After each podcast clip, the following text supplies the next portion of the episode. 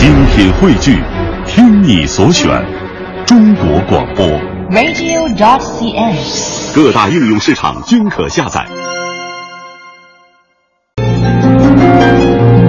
好的，欢迎各位听众朋友继续收听中央人民广播电台香港之声数码广播三十二台的文化之旅，我是谢哲，我是曼斯。接下来我们继续来聆听清末中国留美幼童的历史故事。听起来很像神话的记载，可信吗？为什么会发生？是怎么发生的？那里有什么特殊的东西在吸引着他们吗？他们为什么要这么做？以记者的身份探索历史的真相，以编辑的思想整合万千线索，以主持的态度向你倾诉你所不知道的万千世界。根据史料的推断，很可能就在这里，我们可以找到答案。他们将深入古老洞穴，搜寻黑暗中隐藏的真相。欢迎您和我们一同感受真相大白的震惊和快意。关注历史传奇，知晓历史背后的故事。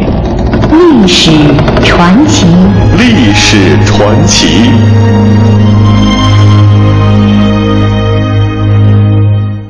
大家好，欢迎打开今天的历史传奇。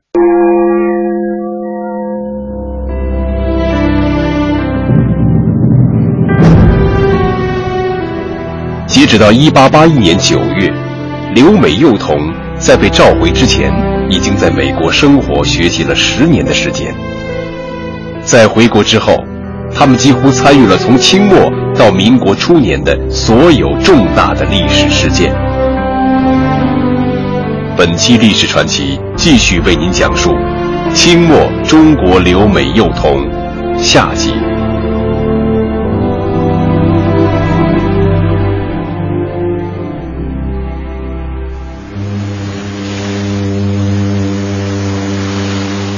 一八八一年，中国海军的基础建设已经大规模展开。十年后，一些幼童已成长为中国最早的新式海军军官。他们和清末派往欧洲学习海军的留学生一起，组成了清末海军的领导系统。可以查实的资料证明，至少有七名留美幼童作为舰长、大副或参谋。参与了19世纪末最激烈的海上战争——甲午海战。在战争中，海军中的留学生们或死或伤，或是被日军俘虏，或是被朝廷革职。李鸿章等人数十年的心血被毁于一旦。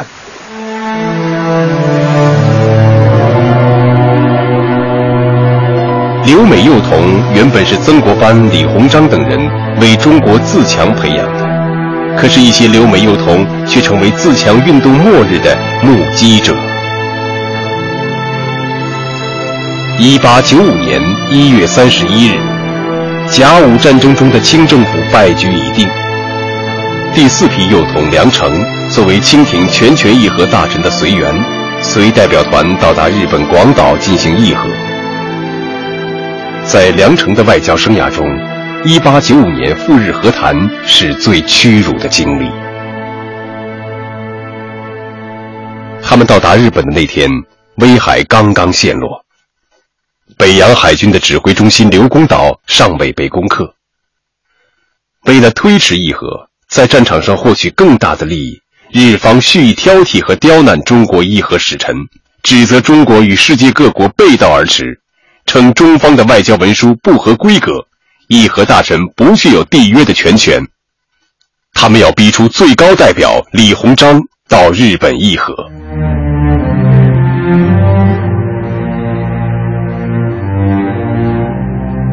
一八九五年三月十九日，李鸿章到达日本马关。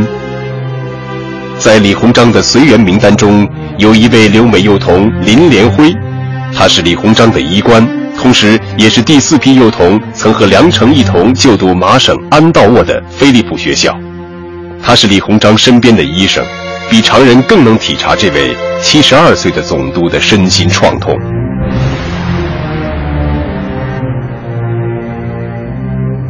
战争无可挽回的失败，李鸿章知道失败的苦果，只能是割地求和。但在中国人的道德观里，战败后的妥协仍是卖国，他绝不愿受万世唾骂。在光绪皇帝召见时，他有言在先，割地之说不敢承担，又说割地是不行的，议不成我就回来。直到光绪最终做出割地的决定，授予他商让土地之权，他才勉强接受使臣之命。一八九五年三月二十四日下午，在和日本内阁总理大臣伊藤博文进行了三次唇焦舌壁的谈判后，李鸿章返回驻地。当他的座轿行至勤馆附近时，一名日本年轻男子忽然从人群中闪出，在离轿不到两米的地方举枪射击，子弹击碎了李鸿章眼睛的左镜片，击中左颧骨，深入到左眼下方。林连辉急步赶上来，只见李鸿章流血甚多，鲜血溅满袍服，他迅速为李鸿章止血裹伤。李鸿章稍稍苏醒，却眩晕难支。他喃喃地说：“我还以为我必死无疑了。”这就是震惊世界的日本浪人小山丰太郎刺杀李鸿章事件。消息传出，世界各国是纷纷指责，日本呈现狼狈紧张的气象。日本害怕列强干预，决定无条件停战。接着提出苛刻之极的合约草案。病榻上的李鸿章致电朝廷：日本索取的赔款过巨，中国万不能从；日本要中国割让东北，中国万不能让。李鸿章说：“如和局必不能成，两国唯有苦战到底呀。”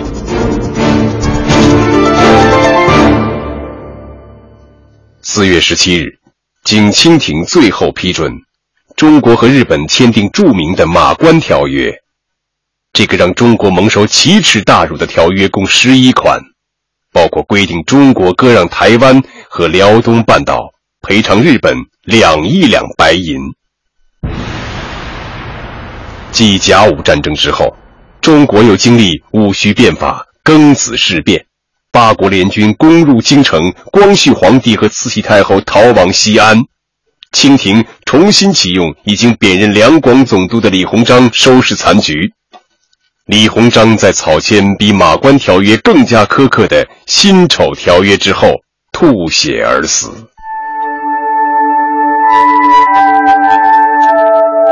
在李鸿章最后的日子里，有一位留美幼童作为幕僚，始终陪在他的身边。他是瑞萨莱尔理工学院的学生，定远舰的作战参谋吴应科。吴应科在战争中表现英勇，被清廷授予“英雄巴图鲁”的称号。但他愤于政治的腐败，将得到的勋章和军服上的军阶标志竖成一包，扔进了大海。吴应科和他的留美同学们已经不再是孩子，他们在苦难中成熟。他们目睹了洋务运动的落幕和李鸿章的离去，在停止呼吸之前，已被穿上练衣、不能言语的李鸿章整整一天瞠目不明，临终的一刻，老泪流过面颊。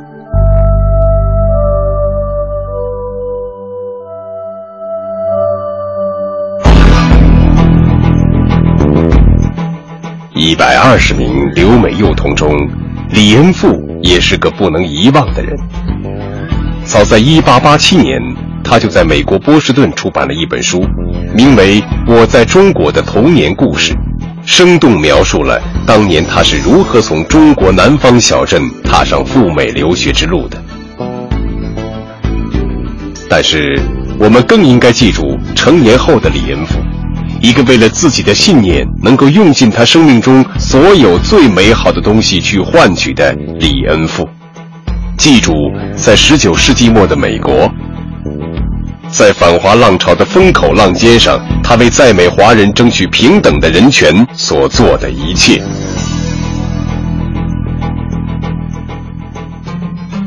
一八八七年，波士顿一家公司出版了李恩富的书《我在中国的童年故事》，这是华裔作者，甚至可能是亚裔作者第一本在美国出版的图书。在此之后，李恩富开始用自己的嘴和手中的笔为他的同胞争取人权进行呐喊。他在新英格兰四处发表演说，准确剖析中国华工问题，提供强有力的论证，言辞是激烈辛辣，强烈谴责反华运动的支持者。他的言行当时在耶鲁、在新英格兰引起了极大的反响。李恩福一篇最有名的论文题目是“中国人必须留下”。文章的标题刻意模仿当时反华浪潮中一条最为有名的口号：“中国人必须滚开。”在这篇文章中，他猛烈攻击华工遭受的不平等的待遇，呼吁美国政府必须要为他的领土上发生的难以接受的种族歧视、种族暴力问题负全部的责任。不仅如此。他还反击美国的所谓民主的崇高理念，质疑如今的美国人是否真的秉承了建国时创立的自由平等信念。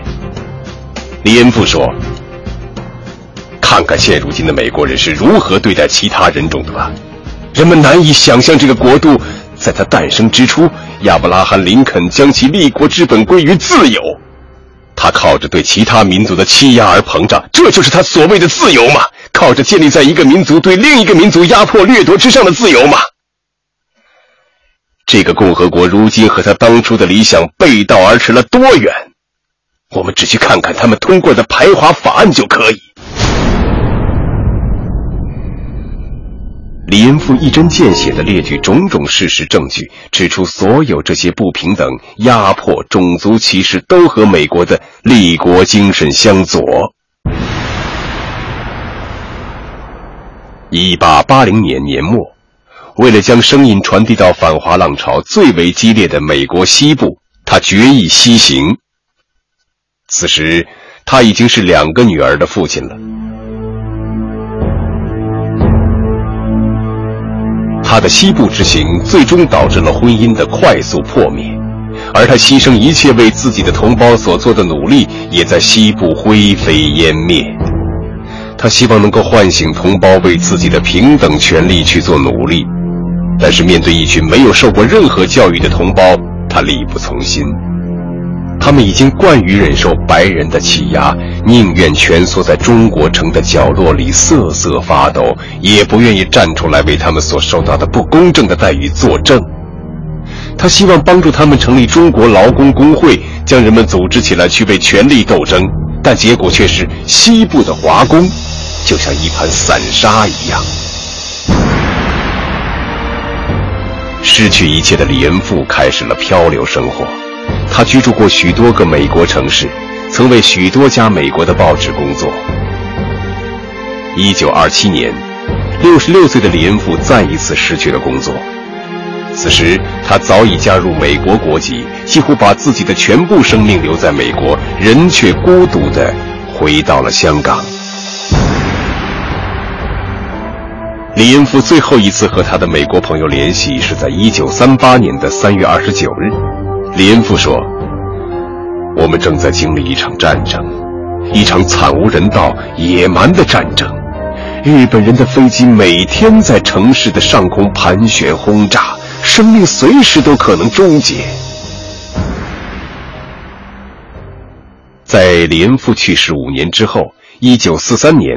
持续了六十一年的美国排华法案终于终止。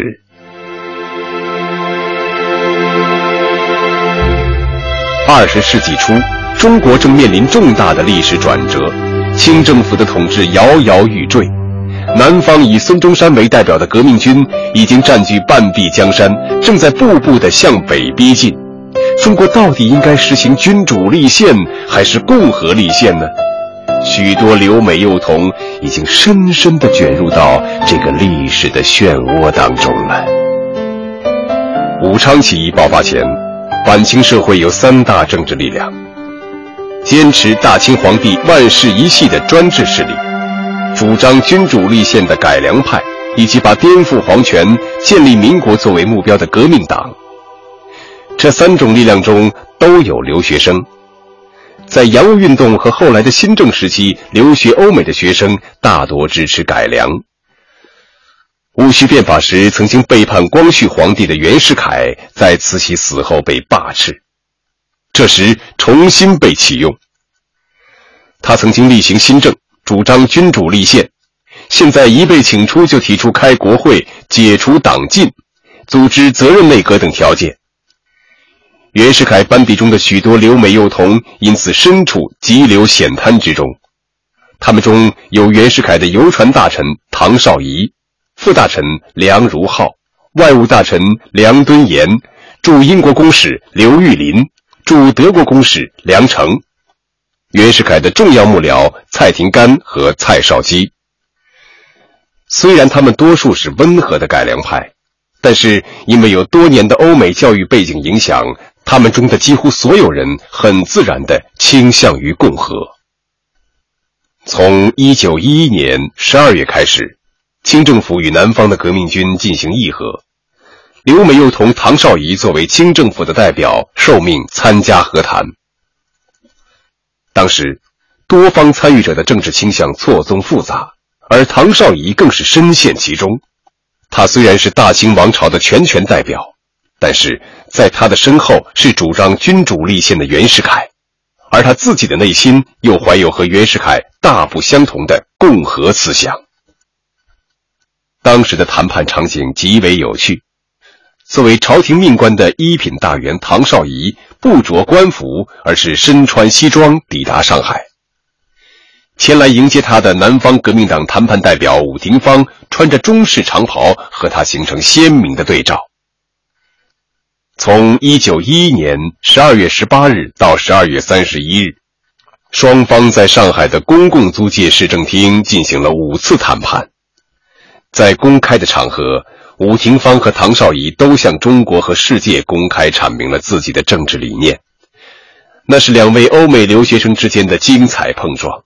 与其说是谈判，不如说是在倾诉对中国政治的肺腑之言。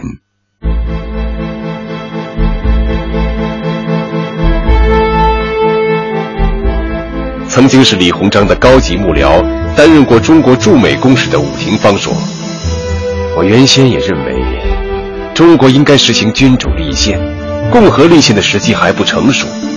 但今天中国的情形和过去已经大不相同，今天中国人的程度可以实行共和民主了。人心如此，不仅留学生们这样看，连素称顽固的老先生们也这样说。他们说。”啊，可以立宪就可以共和，差别仅仅在选举大总统这一点上。今天各省的咨议局、北京的资政院都已经民选，选举大总统何难之有啊？清廷都专制两百多年了，使中国败坏到今天这个样子。即使一间银行的总经理败坏了信用都必须辞职，何况是一个国家呢？今天中国必须实行民主，由百姓公选大总统。唐绍仪回答说：“共和民主，我们从北京来的人没有反对的意向。今天如果没有清政府，马上可以实行共和。但既然存在着清政府，我们想要共和立宪，就必须有完美无缺的办法。共和立宪，万众一心，我们汉人是没有不赞成的。”不过，我们需要筹措妥善的办法，使局势和平解决，以免清廷横生阻力。我有共和的思想，可比你要早呀。我在美国留学，一向接受的就是共和的思想。今天我们所讨论的，不是要不要共和，而是谋求用和平的手段去实现它的办法。一九一一年十二月二十七日。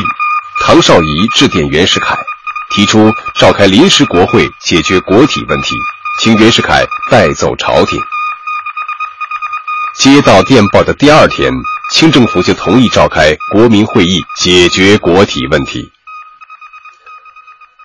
和谈向着成功步步逼近，但唐绍仪的态度遭到顽固派的攻击，他们咒骂唐绍仪不是议和，而是在溃陷江山。唐绍仪本是袁世凯信任的重臣，但是精明的袁世凯一开始就清楚他们之间理念的差别。无论是君主立宪还是民主立宪，袁世凯真正关心的是他自己的权利。谈判开始后，袁世凯对唐绍仪拟定的许多有利于南方的条款感到不满。正当武廷芳和唐绍仪就召开国民会议的细节达成初步协议时，南方革命党人成立了临时政府，选举孙中山为临时大总统。愤怒的袁世凯宣布拒绝接受协议，撤销了唐绍仪议和总代表的职务。袁世凯的决定，一半是对唐绍仪不满，另一半是对孙中山施压。他要确保用取消帝制换取他的大总统一职。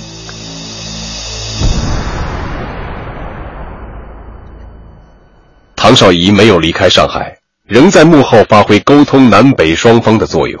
而袁世凯也不敢全盘推翻武廷芳和唐绍仪商定的协议，因为中国步入共和已经不可逆转。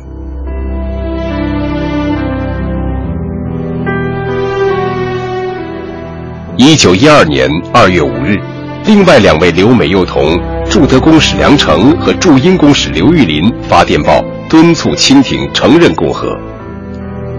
在此之前。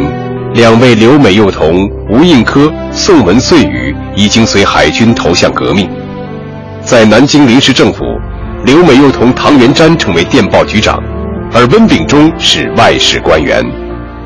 在反复磋商后，清政府终于同意清帝退位。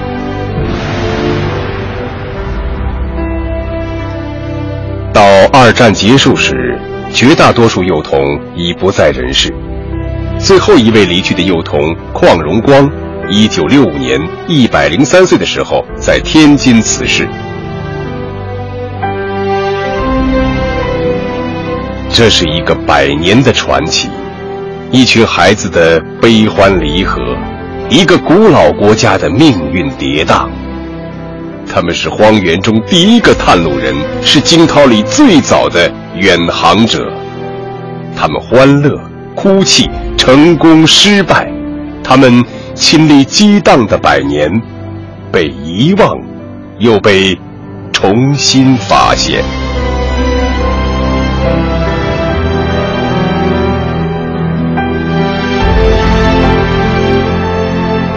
今天的历史传奇就到这里，感谢您的收听。